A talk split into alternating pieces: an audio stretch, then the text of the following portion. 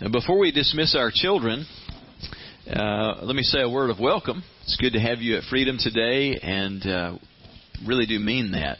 Uh, I look around this place on Sunday mornings, and my heart's just always filled with such a sense of gratitude that I get to belong to this family, and that we get to do life together, that we get to share not just in times of worship together, but to share in the joys and in the difficulty and in serving the Lord. It's fun to get to do that with you. It's also a joy to uh, welcome in those of you who are joining us online uh, every Sunday. There are some who can't be here, and it's cool that we get to, to still share together by you joining us through Freedom Online. So it's good to have you be aboard. Uh, last Sunday, we uh, took a moment to say thanks and to uh, honor uh, Deborah, uh, who has served us so well these last four years uh, in our children's ministry. And when she told me about three months ago that she was going to be stepping out of that role, boy, we immediately began to pray because we knew that was going to leave some big shoes uh, to be filled. And as we have prayed, we just feel like God has given a real clear answer about who's supposed to step into that role. And so I want to take a moment to introduce to you our new children's pastor. Uh, the Lord just recently, in the last several months, brought a new young family into our church. And I'm going to, Hope, would you mind to come? And yeah, I, I, I know, putting you on the spot too, but would you join Aaron? Hope and Aaron Quinn, would you all give a warm freedom welcome to these guys? And uh, Beckham, who is the newest member of their tribe. We are thrilled to have these guys on board. Um, Aaron uh, actually is uh, trained in theology. He has his uh, undergrad degree in theology. These guys have done children's ministry in Oklahoma and in San Diego, and just recently have moved here, and we are thrilled to be adding Aaron to the staff and these guys to our staff family. And I wanted you to meet them as uh, they're stepping into this role, and just to give you all an opportunity to greet the church and say anything you want to say. All right. Well, thank you so much, Mark. We're just we're excited, and we're going to get to know each and every one of you more. Uh, I, I assume, but uh, yeah, we moved here six months ago from San Diego because we were having this little guy. My wife's born and raised from Fairhope, Alabama, so we've been here for about six months. We love Freedom Church and, and what Mark and, and the staff have done here. So very excited. Big shoes to fill following Deborah's place, but looking forward to it. Great. Well, we are glad to have you guys here. They are actually living in Lee and Cindy's compound in, in South in the barn, which is so cool that uh, God just has created this place that has just become a ministry site. And uh, so neat how God has networked all that together, the ministry that's happening there and here. And we just say, welcome aboard. Glad to have Thank you guys. Appreciate it.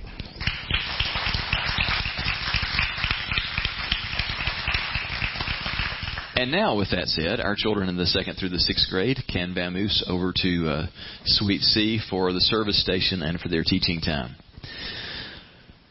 Well, uh, if you've got your Bibles, you can turn with me to Romans chapter 6. And while you're doing that, I'm just going to offer some uh, silliness for uh, no spiritual value whatsoever, but just to set the stage today.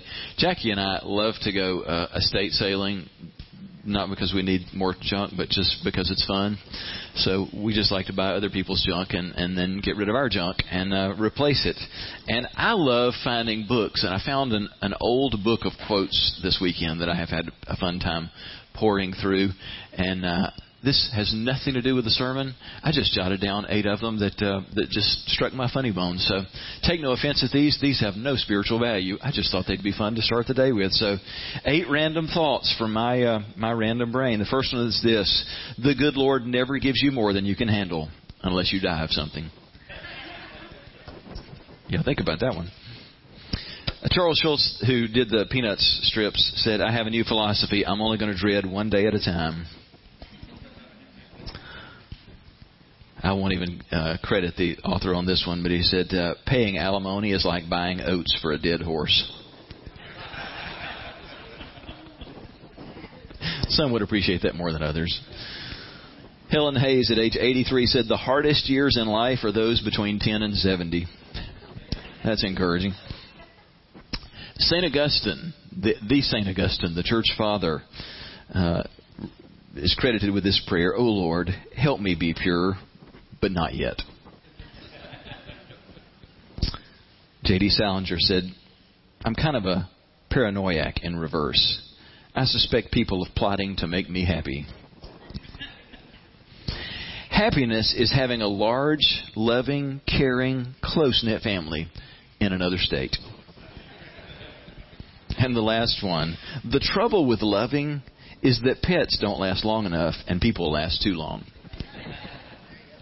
For all the pet lovers in the room. Well, we are uh, we are on Romans chapter six, and let me just say, uh, maybe you've been out for the past uh, few weeks as we have uh, been diving into the book of Romans in this uh, current series. Romans is the deep end of the pool in the New Testament.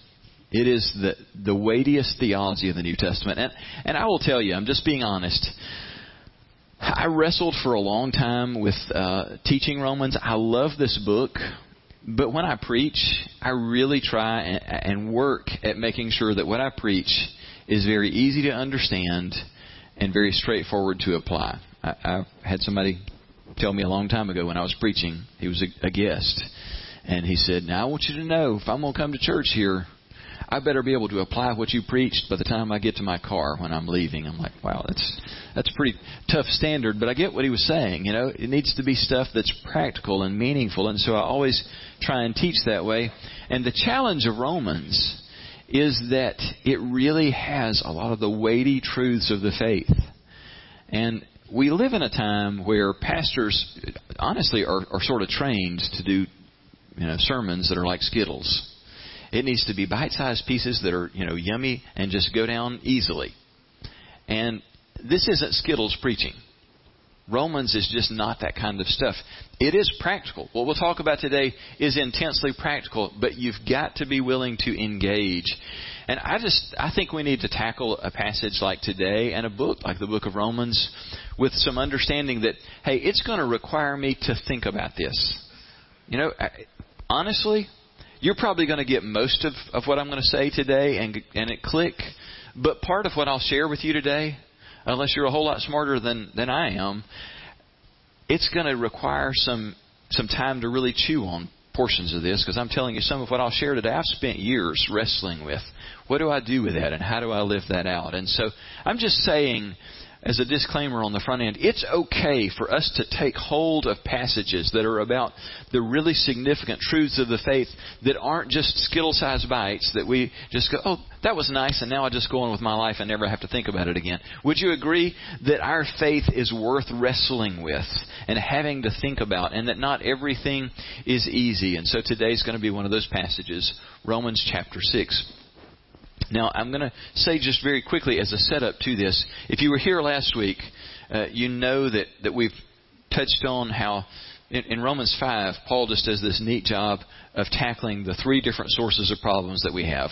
You know, pain and regret from the past, pressure in the, the present, and fear and, and worry about the future. And, and he tackled all three in chapter 5.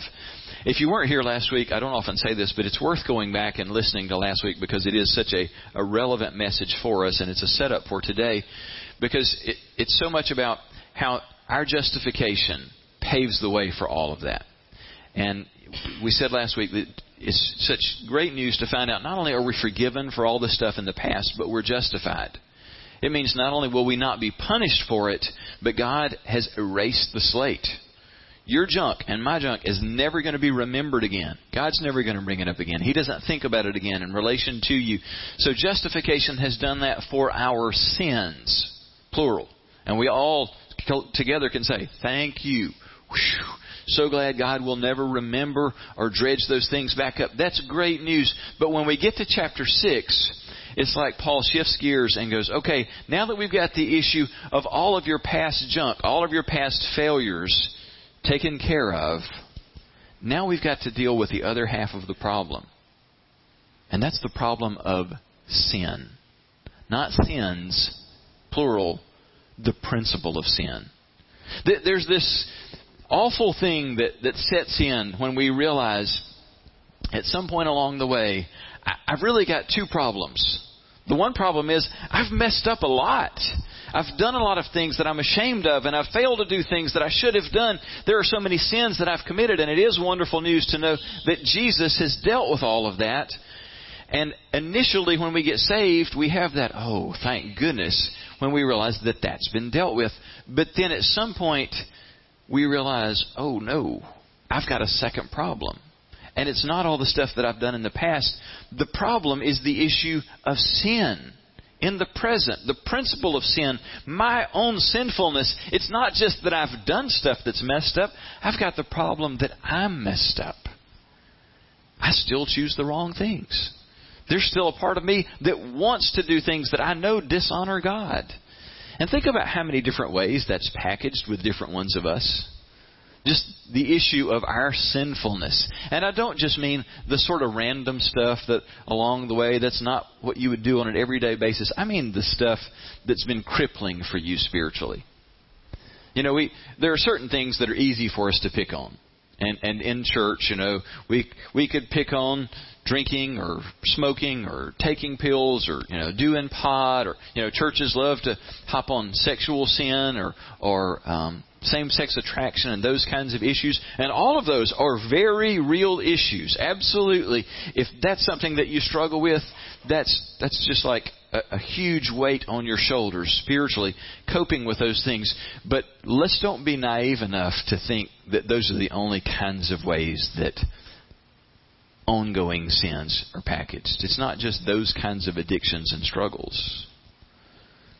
I mean, sometimes it's just as big a struggle to deal with a heart that just can't forgive. And now that's turned into bitterness and all of the stuff that comes out of that. It, It's so hard to deal with a critical spirit.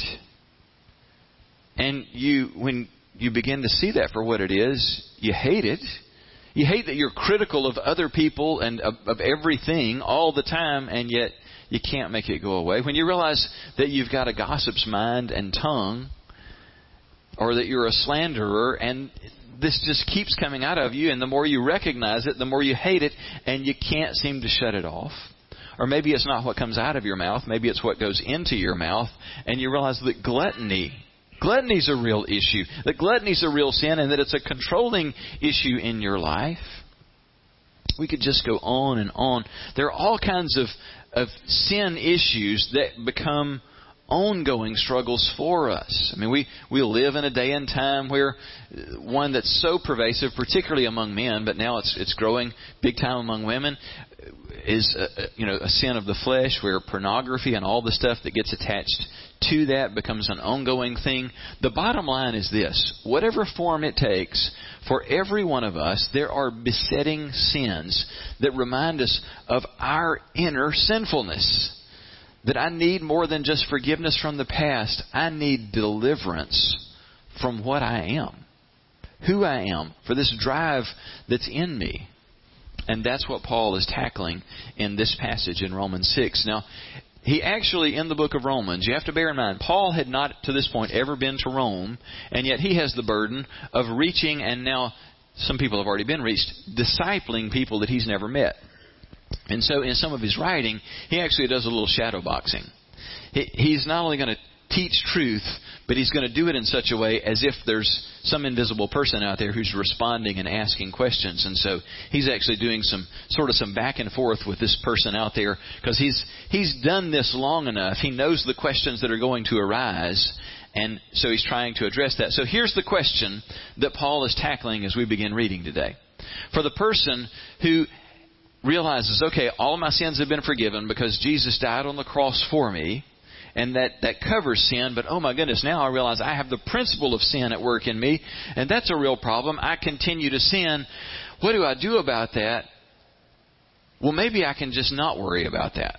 If the blood of Jesus is enough to cover all sins, and He's already done that, then it shouldn't really matter how I live, should it? I mean, my continuing to sin just becomes an opportunity for God to demonstrate how great His grace is and just how sufficient the blood of Jesus is. So maybe we should just live however we want to live and be happy and not worry about sin and everything will just be okay. Doesn't that sound good? And that's the mindset that Paul is addressing when he begins in Romans 6 by saying, What shall we say then? Shall we go on sinning so that grace may increase? By no means. We died to sin. How can we live in it any longer? Or don't you know that all of us who were baptized into Christ Jesus were baptized into his death? We were therefore buried with him through baptism into death, in order that just as Christ was raised from the dead through the glory of the Father, we too may live a new life. I used to read that and think that this was just speaking about the future resurrection after we physically die, but he's not. He's talking about what we get to experience now through Jesus' death and his resurrection. If we have been united with him like this in his death, we will certainly also be united with him in his resurrection, for we know that our old self was crucified with him so that the body of sin might be done away with, that we should no longer be slaves to sin. That's the good news that Paul's bringing up. You've been forgiven of your sin, and yet you find you're still a slave to sin. But he's saying, I'm going to tell you how you can be free so that you're no longer a slave to sin. Because anyone who has died has been freed from sin. Now, if we died with Christ, we believe that we will also live with him. For we know that since Christ was raised from the dead, he cannot die again. Death no longer has mastery over him. And the death he died, he died to sin once for all, but the life he lives, he lives to God. Okay, in the first 10 verses, he's given us kind of the theology, almost the theoretical part. Now, for the remainder of the passage, he's going to get down to so what do you do with that? Verse 11, in the same way, count yourselves dead to sin, but alive to God in Christ Jesus. Therefore, do not let sin reign in your mortal body so that you obey its evil desires, and do not offer the parts of your body to sin as instruments of wickedness, but rather offer yourselves to God as those who have been brought from death to life, and offer the parts of your body to Him as instruments of righteousness. For sin shall not be your master because you are not under law, but under grace. Now, there's a simple little thought that just doesn't immediately make sense to me when you first read it. That sin will no longer be your master because you're not under the law, you're under grace. On the surface of that, it would seem like, how's that any help? Doesn't that leave us just that much more free to sin? But he's making this wonderful point. Paul's been trying to get across to people the law, the rules will never keep you from sin. They'll just show you how sinful you are. Amen? And he said, You've been set free from the law. You're under grace so that now you can be free from sin. How does being under grace make you free from sin? It's really easy to understand. I'm married to Jackie, and I'm faithful to Jackie. I don't cheat on her in big or small ways. That doesn't mean I, not only do I not sleep with other women, it means I don't do even the little things that would even hint toward an inappropriate affection, attraction, interest in other women. And the reason that that is true is not because we have a rule book for marriage that says you can't have sex with other women, you can't talk to other women, you can't go out to dinner with other women. It has nothing to do with a rule book or law. It's all about one simple thing. Jackie loves me. She loves me in a way that nobody else loves me, and I am deeply in love with her. And that alone compels me to not look at another woman to have no interest in another woman. You see, that's a grace relationship that's based on love that frees me up to do the right thing, and it has nothing to do with rules. And that's what Paul's talking about. The grace of God is about the love of God. God pouring out on us everything that we need, showering us with mercy and favor. And He says that's the thing that frees you from sin, not the law. That's good news, isn't it? All right, let's read on. Verse 15 What then? Shall we sin because we are not under the law but under grace? By no means. Don't you know that when you offer yourselves to someone to obey him as slaves, you are slaves to the one whom you obey, whether you're slaves to sin, which leads to death, or to obedience, which leads to righteousness? But thanks be to God, that though you used to be slaves to sin, you wholeheartedly obeyed the form of teaching to which you were entrusted. And you've been set free from sin and become slaves to righteousness. And I know that's an analogy that we hate. We hate the slavery as a comparison for us, but we're going to back up to that and, and make much more sense out of that in a way that's not offensive. Verse 19 I put this in human terms because you were weak in your natural selves just as you used to offer the parts of your body in slavery to impurity and to ever increasing wickedness, so now offer them in slavery to righteousness, leading to holiness. When you were slaves to sin, you were free from the control of righteousness. And what benefits did you reap at that time from the things that you're now ashamed of? Those things result in death. But now that you have been set free from sin and have become slaves to God, the benefit you reap leads to holiness, and the result is eternal life. For the wages of sin is death, but the gift of God is eternal life in Christ Jesus our Lord. Now that's a mouthful. That is that's a lot, but I'm going to to show you today that there are really four words that are the key to understanding this chapter, and more importantly, these four words become the key really to getting free from just the besetting sins that hold on to us. Four words that are, are really the heart of, of how you get set free from controlling sin. I've entitled the message, Dying to Live Free. And when you've read this chapter, that makes a lot more sense because death is the only way that you ever get to live free from sin. The four words that you'll see that are that are most prominent in this passage are the ones that you've got spelled out in your outline, and they begin first of all with the word know, not N O, but know K N O W. To to know something, to, to grasp it in your mind with clarity and certainty. Someone has said, Christian living absolutely depends on Christian learning. The corollary to that would be if Satan can keep you ignorant, he can keep you impotent. Wouldn't you agree with that? And he's really good at that, by the way. Uh, we do. We live in a time where I don't know how we got here, but modern Christianity has been so dumbed down that that it really is where it's just it's sort of embarrassing how we're training preachers that you need to preach so that the audience can stay dialed in and I'm just not going to buy into that now or ever. And I realize some people aren't going to come here because they'd rather have the lollipop sermon. They want something that's going to be short and sweet, give me a devotional thought, and send me out the door. Jesus didn't package truth that way. Paul didn't package truth that way. When we're here, we're going to learn something and we're going to seek to grow in our relationship with the Lord, but in our knowledge of God, who He is, and what He's doing in the world. And that's something that we do not just when we're together. If you're going to experience real growth and real freedom in your life, there is a, a piece of that where you've got to be growing in what you know. Over and over, you hear Paul referencing back to what you've got to know as we open the chapter. He says, For surely you know that when you were baptized into union with Christ, we were baptized into union with his death. And we know that our old being has been put to death with Christ on the cross in order that the power of the sinful self might be destroyed so that we should no longer be the slaves of sin. God wants you to no longer be a slave to sin. Isn't that good news? You know, I, I think we ought to just declare that today. That I am no longer a slave to sin. Would you say that? I am no longer a slave to sin. Let's try that again with a little heart. I am no longer a slave to sin. Well, how can that be? Because based on what I've seen in the mirror, and based on what I've seen of just watching my family, we still struggle with sin. How is it you get to no longer be a slave to sin? There's only one way.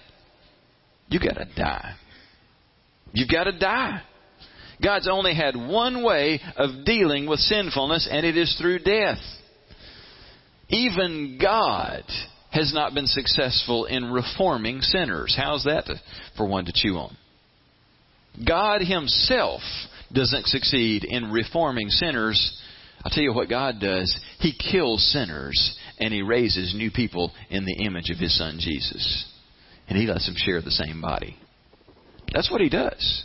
And that's what Romans 6 is all about. He said, You've got to know this. You've got to let this sink in because we're born thinking that the way that you get to be more like Jesus is you try harder. You go to church more. You hang out with Christians more. You do Christian stuff. You say your Hail Marys. You, you, you pray the Our Fathers. Or whatever your list of stuff is, that's going to get you there. No, it's not. Paul said, This is the key to being free from sin you got to die. And the good news is, if you're in Christ, you've already died. You've got to understand that you died with Jesus. Now, I know when we first hear this, it's kind of like, all right, are we just playing word games here? Because I feel very much alive. And what's this thing about being in Jesus and dying with Christ? You know, when you got saved, the scripture says you got born again. Now think about what happened when you got born for the first time. Think about how much your world changed. You went from a essentially a water a watery world inside your mom where you had never taken a breath to where you were birthed out into the world where you suddenly were introduced to the atmosphere. Now let me ask you, when you came out into this world, you were suddenly into the ocean of air. Were you in the air or was the air in you? Which one was it? It was both. You don't live without both, do you? And, and if you don't immediately do that, what's the doctor do? Whack. Puts a little tap on the fanny to get you to take in some air. You're in the air and the air is in you. Well, I want to tell you, when you got born again spiritually, you didn't get placed into the atmosphere, you got placed in Jesus. And at that point, I, I know we, we tend to kind of go, I thought I asked Jesus into me. This is the cell phone call day. Everybody just go ahead and pull them out and turn them off or call, you know, call and tell them I said, hey. When you got placed in Christ, yes, you asked Jesus to come live inside you. And he did, but you were also placed inside him. Just like you're you're out here and the air is around you, but the air is in you. You're in the atmosphere and the atmosphere is in you. When you got born again, you were placed in Jesus, and Jesus was placed in you. So here's what that means. Here's why that matters. You were placed in Jesus, so you're in his family. You're like a descendant of Jesus. And so his story, his history, is your history in much the same way that we could say you were in your, you know, pick an ancestor, you were in your great great grandfather. You were. Part of your DNA and your history is tied to any of your great great grandparents, wasn't it? in the sense that what would happen if somebody invented a time machine and we could travel back in time a hundred years, and if we could kill your great great grandfather when he's four years old, what happens to you? You're gone. Why? Because if your great great grandfather died when he was four years old, then that means your great somebody died, never was born, and your grandparent was never born, and your parent was never born, and you were never born. Why? Because you were in them throughout their lives. Their history is your history because you were in them. If they died young, you're never born. Well, when you were placed in Christ, an amazing really mysterious thing happen. You're placed in Christ so that His whole story is your story, so that when Jesus died on the cross, you died with Him, and when Jesus was raised to new life, you were raised with Him. And Paul said this makes all the difference. You see, when Jesus died on the cross, He was not just accepting the punishment that your sin deserved. Here's one for you to go home and chew on. Jesus did not just bear your and my sins on the cross. He didn't just bear the things that we had done, He also bore our sinfulness. Now, I want you to think about what a difference there is between those two things. It's one thing to say, okay, give me the weight of the punishment that they deserve for what they've done. That's horrible to think about. That's one thing. But it is far more horrific to consider that you would, in that moment, have the capacity to take on the sinfulness of humanity. Not just the things that we had done, but our actual sinfulness. The wickedness of our hearts. The instinct within us to do everything that dishonors God. The scripture says Jesus became sin. He became, in that moment of time, utterly sinful on our behalf. You ever think about that half of the deal? I mean, here's a really weird thought in that. If Jesus had not died on the cross and had just gone on living, he now, because of what was dumped on him in that moment, had taken on the sinfulness of humanity, all sinfulness. That's a bizarre thought to think what the rest of his life would have looked like had he not died on the cross. Because you see, God only has one way of dealing with sinfulness and with sin. You have to kill it. Paul talks about it here. Jesus gets set free from that sinfulness that he briefly bore by being killed and then raised to a new life. And it says sin no longer had power in him. What a weird thought to consider that very briefly sin had power in Jesus' life on the cross. It was our sin and sinfulness laid on him. This is really good news. It's just a deep thought getting there. Not only can my sins be forgiven, but my sinfulness can be broken because Jesus didn't just bear the punishment for my sin, He bore my sinfulness on the cross. That old me died with Jesus. And when Jesus was raised with a new life, Paul said, You've also got to know that you were raised with Him.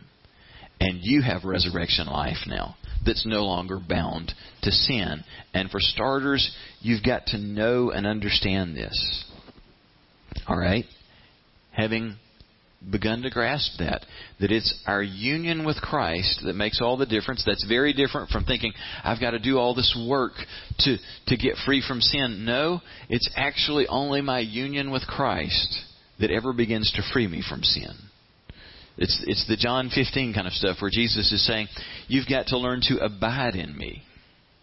It's, that's all about staying vitally connected, the, the branches and the vine, abiding in vitally connected with, in that relationship, we begin to experience freedom from besetting sin. Now, now that we know this, what do we do with it? Three words remain. The next key word is the word reckon. That's a good southern term, isn't it? Yeah, I reckon it is. We use that all the time, don't we? Y'all want to go to Longhorns for lunch when church is over? I reckon so. What does reckon mean? Well, in, in our good Southern English usage, it means I suppose so. Maybe so. Sounds pretty good to me. I reckon so. That is not at all what it means in the Greek. This is a vitally important term in the New Testament. It's used 41 times in the New Testament, and 19 of those are in the book of Romans. You won't get Romans if you don't know something of what it means to reckon. And it's not how we use it when Paul talks about reckoning, he means to put it to your account, to make the deposit. In simpler terms, to believe that what God says in His Word is really true in your life and to then act on it. To not just believe that it's so, to reckon it so, to act on what you, you know to be the case. Verse 11, he says, Likewise, you also reckon yourselves to be dead indeed to sin, but alive to God in Christ Jesus our Lord. He has started by saying, You gotta know, you gotta know, you gotta know that when Jesus died, you died. Know it. You're dead. Do you get it? Do you know it? And when it's like when his shadow boxing partner goes, Okay, I get it. I get it in my head. I know that I'm dead. He says, All right, now that you know it, reckon it so. Okay, I reckon it so. No. He's saying, I want you to act on that. Make the deposit.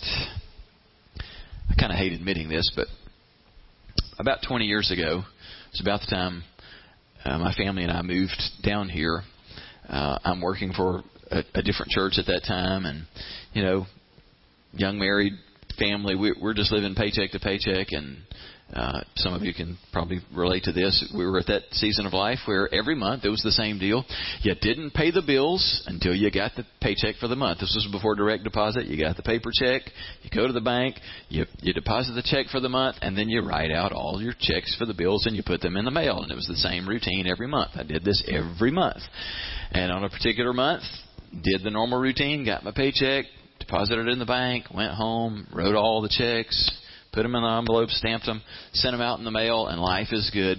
Until about three days later, I came home from work, did the usual deal, checked the mail, and I was surprised to find there were seven envelope looking things that were all identical. They look like the stuff you'll get from the IRS, you know, that it's not a regular envelope. It's got the little tear off tabs on all sides. But strangely enough, they were all from my bank. I'm like, I've never seen these before. What's this about? Why would I get seven things from the bank? And I open the first one and nearly have a heart attack. It's the notice of insufficient funds. And I'm like, what? And now I'm just tearing through one after the other, and they're all saying the same thing, but they're all for different checks.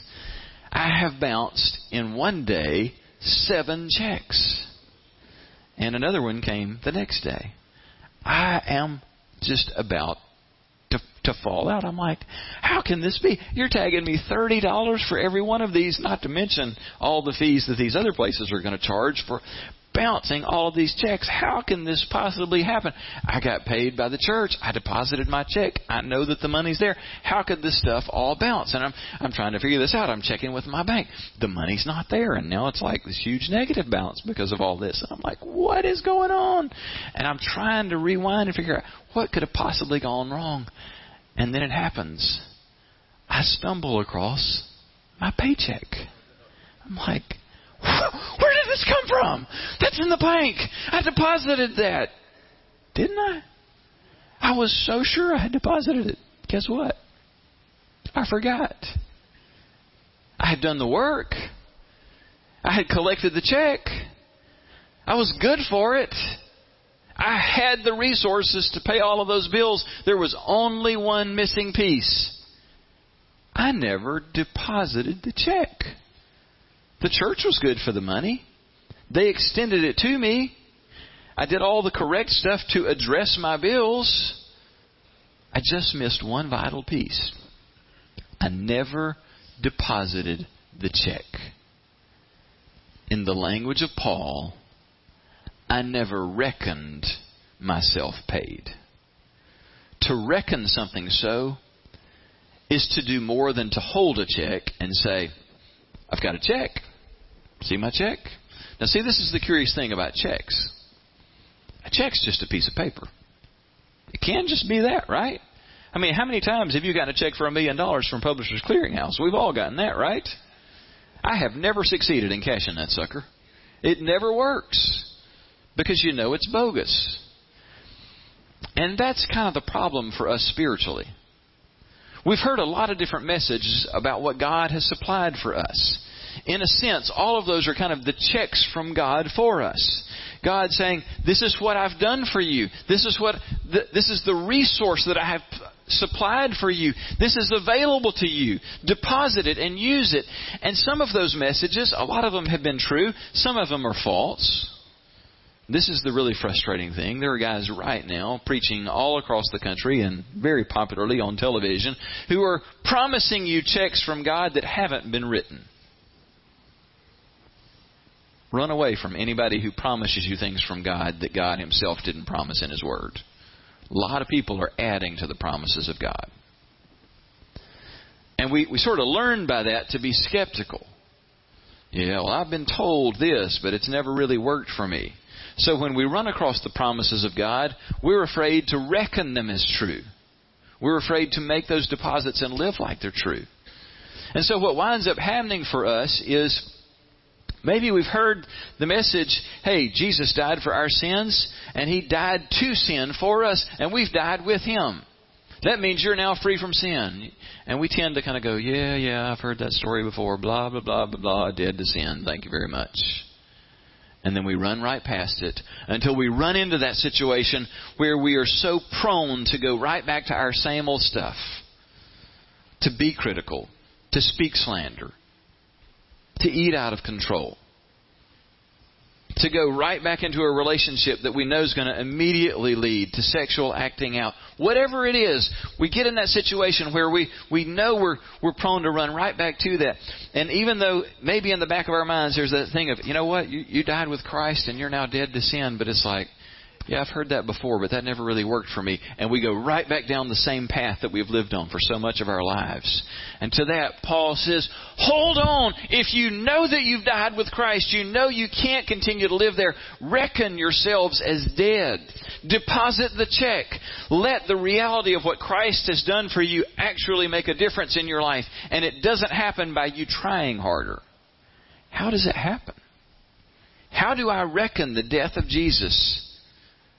To make a difference in my life so that I'm dead to sin just as he was? Well, part of it is knowing and declaring the truth. A beginning of reckoning is declaring. Declaring what Paul said in Galatians 2:20. I have been crucified with Christ. Say that with me. I have been crucified with Christ, and I no longer live. And I no longer live, but Christ lives in me.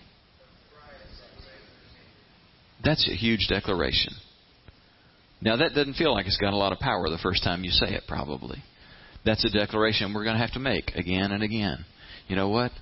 I've been crucified with Christ. So the old Mark that, that was eaten up with bad habits and, and bad attitudes has died.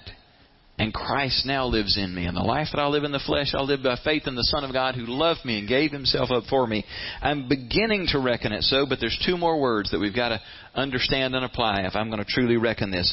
And the next one is surrender which means simply to offer, to place yourself at another's disposal, to give yourself to someone. Now I want you to count in the passage that I put here how many times this term is used just in this little passage. He says, Nor must you surrender any part of yourselves to sin to be used for wicked purposes. Instead, give yourselves to God. And yes, that in Greek, it's the same word, so that's another surrender right there. Surrender yourselves to God as those who have been brought from death to life, and surrender your whole being to Him to be used for righteous purposes. Surely you know that when you surrender yourself as slaves to obey someone, you are in fact the slaves of the master you obey, either of sin, which results in death, or of obedience, which results in being put right with God. At one time, you surrendered yourself entirely as slaves to impurity and wickedness for wicked purposes. And in the same way, you must now surrender yourselves entirely as slaves of righteousness for holy purposes. How many did you come up with? Six in that one little passage. Surrender, surrender, surrender. He says, uh, understand, you started out surrendered. You just were surrendered to the wrong thing. You were surrendered to sin and the lifestyle that goes with it. You were the slave of that. If you would surrender to God, you could be freed from slavery to sin and you could belong completely to God. Now, listen, I get this that this is an analogy that we hate in the 21st century, and with good reason. The concept of slavery is a wicked concept, and there are goofy people who try and say today, you see, that's one of the, the, the things that's wrong with Christianity. The Bible itself endorses slavery in many places. No, it doesn't. The Bible never endorses slavery. The Bible simply recognizes the fact that slavery was going on all around in the culture and the time in which it was written, and it, it, addressed issues of how slaves would have to cope with having slave owners, and it would use that as an analogy, but it never endorsed the idea of slavery. Paul uses the analogy of slavery just to drive home a point, and I know we tend to push back from it because we abhor the idea of one person owning another, and we should. We should hate that. But don't miss the power of the analogy. And here's the thing that I want you to carry away from this. When he says, You were born the slaves of sin, it means nobody was born free. No one was born free. You're a slave to something. And if you're not owned by God, you're a slave to something else that controls you. Now, here's the thing that's the main point that Paul wants us to take away about slavery. And this part we can relate to and appreciate we as Americans are quick to say, "I'm free. We don't we don't belong to anybody else. We are completely free." But as free people, we all want what? We all want a job, right? We want to be gainfully employed. And if you are thoroughly gainfully employed, what do you say you are? You say, "Well, I am a full-time employee of this person." But what do we really mean when we say we're sometime somebody's full-time employee? How many hours a week are you usually giving that person? At least in theory. Going to give them 40 hours a week. I am going to work for you. Terry, if you hire me, I will be a full time employee for you. I am yours, man, full time. 40 hours a week. You ever, or, okay, maybe if I'm a hard worker, 50 or 60. But here's the thing that's kind of funny when you think about that. If I gave you 40 hours a week, you know how many that leaves for me? 128. But I'm yours full time because I'm your full time employee. The difference between being an employee and a slave is a slave always had to give his master 168 hours a week. He never had any time that was his own. All of his time belonged to his master every week, every hour, every week. The problem for many Christians is we hate the idea of slavery. We like the idea of being employed. And so we buy into much more of an employee relationship with God than we do a slave concept. Not not slave with a cruel master, but a slave who says, "I get it. I don't get to keep back anything for myself. any time that's just mine, 168 hours a week, God, I belong to you. We are far more comfortable saying, God, I will happily sign on to work for you. Now, in that agreement, we're not going to say it this way, but we're thinking, when I do something for you, God, I expect to be paid. If I'm a good boy, I expect you to bless me. If I put a little something in that basket at the end of the service, God, I expect you to pay me back. I put something in that basket, I want you to give me tenfold back in my account somehow or other. You you feel free to do that any way you want to. But you see, God, I'm your employee. I'm giving you my full time energy, which in reality is only a fraction of my life, right? Full time employee actually keeps most of the week for themselves. Paul is driving home the point. A slave understands that he fully belongs 168 hours a week to someone else. And he's saying, understand this. You weren't a 40 hour a week slave to sin. You were a 168 hour a week slave to sin. Jesus died so that you could be free from that. But here's the thing that's so counterintuitive the key to being free is surrender. The key to victory is surrender. You can't get free from sin unless you surrender everything to God. In Romans 12:1, Paul goes on to say, "So then, my friends, because of God's great mercy to us, I appeal to you. Offer yourselves, surrender yourselves as a living sacrifice to God, dedicated to His service and pleasing to Him." This is a, a day by day and moment by moment thing that it's for the rest of your life, it's choosing to say, Jesus, I'm yours. I surrender to you. I surrender to your agenda. Whatever I have planned, God, it, it's always secondary to you because day and night, all the time, I belong to you. And that brings us to the final word in living out this idea of reckoning, and that is obey. Which means simply to fulfill or carry out the instructions of another or to completely to comply with the wishes of another.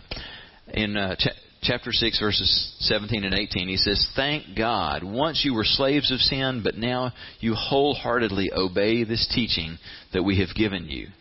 And now you're free from your slavery to sin, and you have become slaves to righteous living. Obedience is the acting out of a life of surrender. And the thing that is easy to, to miss in this is when we come to God and we ask for forgiveness of our sins and we get saved, I think a lot of times we think of it as, okay, this is dealing with my past stuff, and now I've got to be a good boy, a good girl for God. And so all of this stuff out here that's been my bad habits and thoughts and attitudes and, and junk that's in my life that's been out of control, well, I'm a Christian now, so I've got to get those things under control, right? I've got to be a good Christian because you can't have any of these things popping up when you go to church. The, the world would see that you're a pagan. If you come in here cursing like a sailor and, and, and dressing like a streetwalker and, and, you know, just in every way, letting all of your, your stuff show, it's like, oh, that's not going to look very Christian on a on a Sunday morning. So I've got to reel those things in, right? Now, reality is, as you go through life, some of that stuff has a way of popping back up, right? It's like, oh goodness, I thought I had that under control.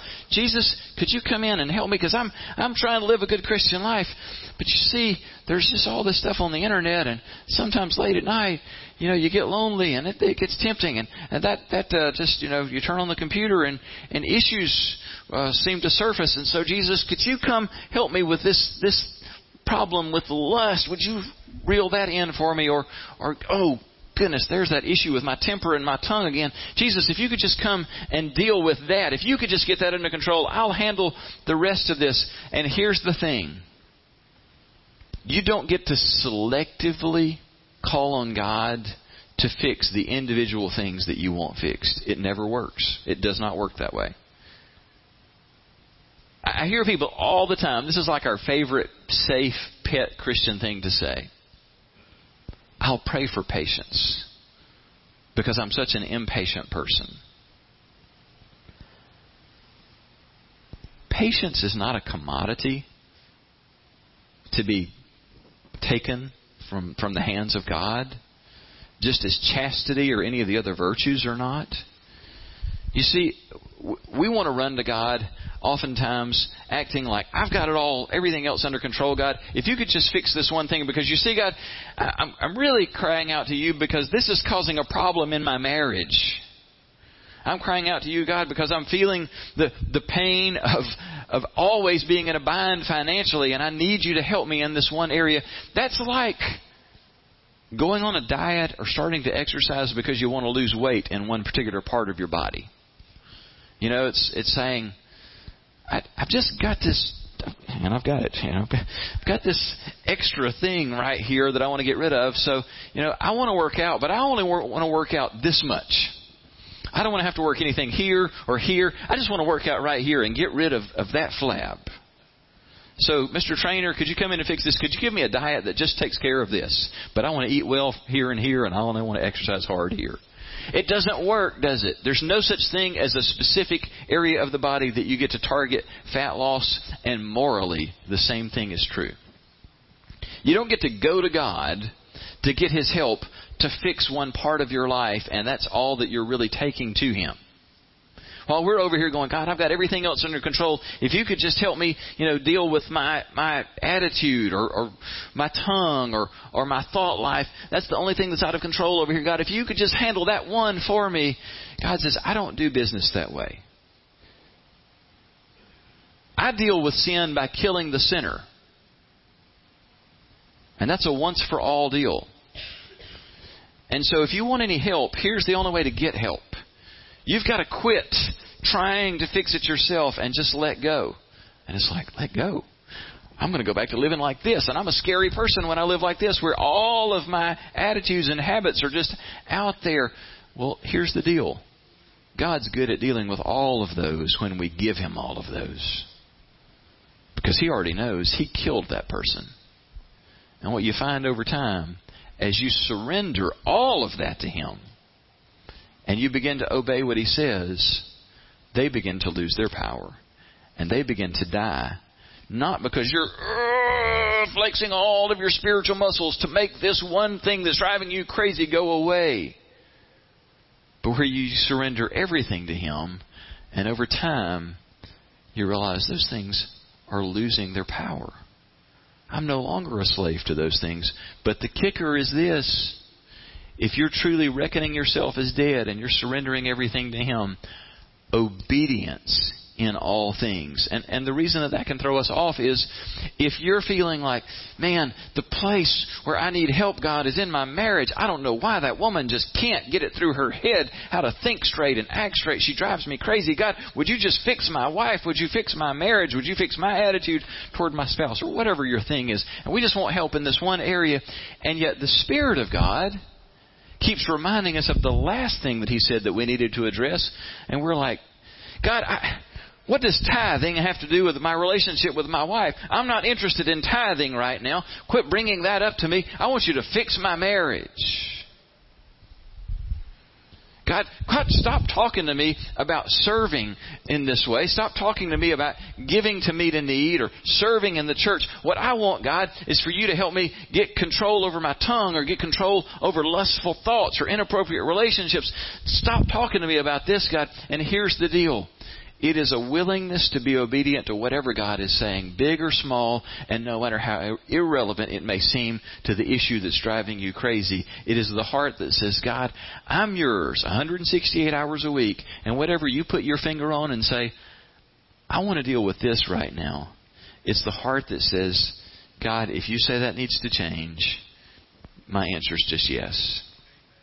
That's the heart that belongs to God.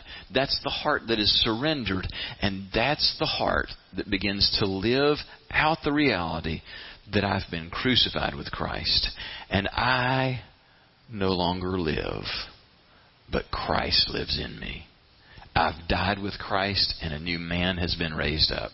Surrender and obedience are the reckoning of putting to death of the old man and seeing a new man or woman raised to life surrender, and obedience. I want to close just asking you to think of two or three real straightforward things. What is it that has plagued you the most and the longest? If there's one thing that you could put your finger on and say, oh, I would wish to be free from that, what is that? You don't get to selectively remove that. It comes by total surrender, and that's the second question. Are you at a place right now that every part of your life, every hour of your week, it belongs to Jesus? And the final question is about the word obey. Is there anything in your life, anything that God's Spirit has impressed on you or that He's spoken to you from His Word, that you realize, boy, God's been telling me to do this, and I just haven't been obedient? Which is just a tangible reminder of, I haven't fully surrendered. And would you be willing to say yes to what God has most recently said to you? Would you join me as we turn to the Lord together in prayer right now?